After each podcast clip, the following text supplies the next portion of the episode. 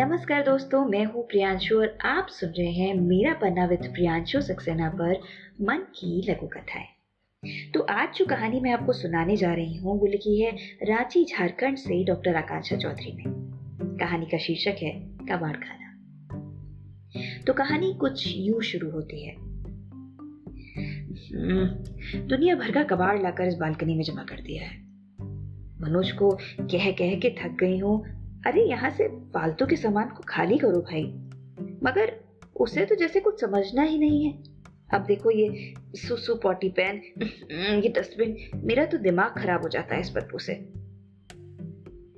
इस बालकनी की तरफ़ तो आना ही बेकार हो जाता है। घर का एक पूरा कोना ही बर्बाद हो गया। कबाड़ खाना बन गया है। क्या करूँ? इसे समझना ही नहीं है। बस एक रट है। ये कमरा माँ के लिए अच्छा है। अरे मेरी सास को अस्थमा है ना तो लान के बगल वाले बड़े कमरे में उन्हें शिफ्ट करा दिया है, गाँव से लाकर। सीमा अपनी किटी पार्टी की अरेंजमेंट करवा रही थी और फ़ोन पर अपनी किसी हाई प्रोफ़ाइल सहेली से बात कर रही थी। आपको ये कहानी कैसी लगी? अपना फीडबैक ज़रूर दीजिएगा। सुनते रहिए मन की लघु कथाएँ, मेरा पन्ना विद प्रियांशु सक्सेना पर।